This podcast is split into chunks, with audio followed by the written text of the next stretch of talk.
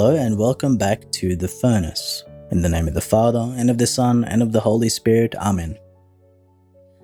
Imagine being a bishop at 25 years old. St. Charles Borromeo was a 16th century saint who was the Archbishop of Milan, who was especially known for his pastoral zeal and charity. He was one of the great reformers of the Church as he established seminaries, sanctuaries, and schools for the young and he also founded a confraternity for adoration of the Holy Eucharist. Not only that, he built hospitals and used a lot of his family riches for the service of the poor. In a particular way, St. Charles is the perfect saint for our current pandemic.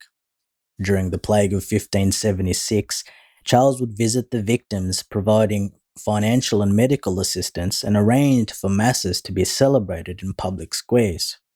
He didn't suspend masses, but made sure that people could attend outdoors so that people could distance and therefore not spread the plague.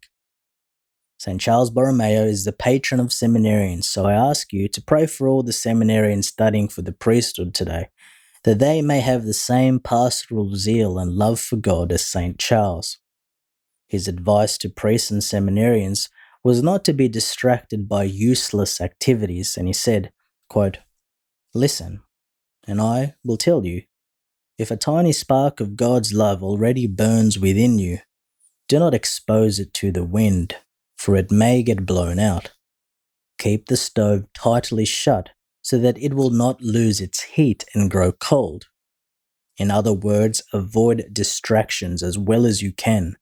Stay quiet with God. Do not spend your time in useless chatter.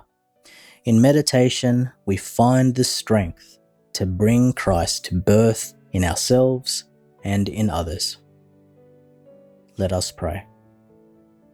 Preserve in the midst of your people, we ask, O Lord, the Spirit with which you filled the Bishop St. Charles Borromeo, that your church may be constantly renewed and by conforming herself to the likeness of Christ, may show his face to the world, who lives and reigns with you in the unity of the Holy Spirit God forever and ever. Amen. In the name of the Father, and of the Son, and of the Holy Spirit. Amen.